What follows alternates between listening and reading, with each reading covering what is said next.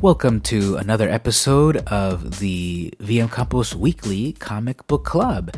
I'm your host, VM Campos.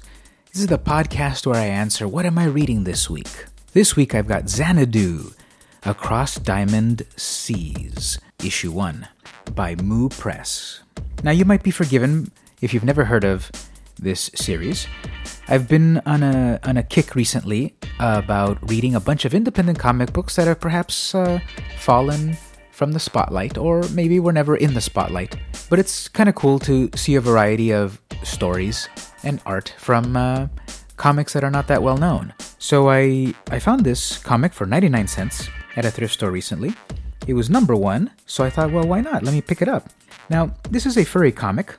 So the creative team is story, art, and cover by Vickie Wyman, inks by Monica Livingston, grays by Tom Milliarn, produced by Lex Nakashima, and edited by Chuck Melville.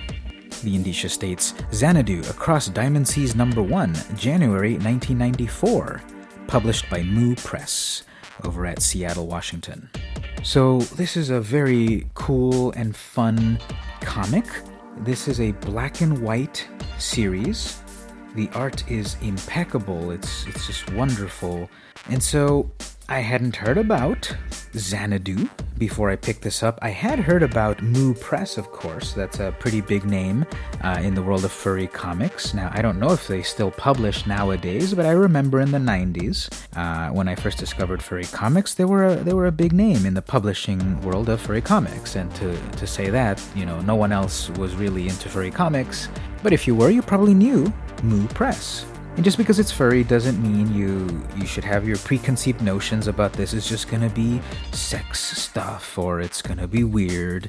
Although yes, there is a little nudity here and there, and that fox does have a cute butt. But it's a swashbuckling adventure where they where the main characters are traveling through the Diamond Sea to go on further quests and such. And as I'm looking in the corner of the first page, it looks like this has actually been signed by Vickie Wyman herself. It says Vickie Wyman 1994. So it looks like some fan bought this book back in the day and went to a convention and got Vickie to sign it. Very cool.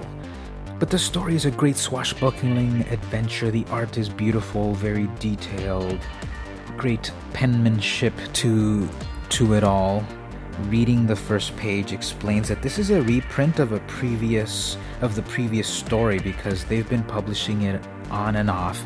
Well, it's funny just to, to read this part here. It says five years, two publishers, and six issues of a companion fanzine later, we finally pick up the story where it last left off.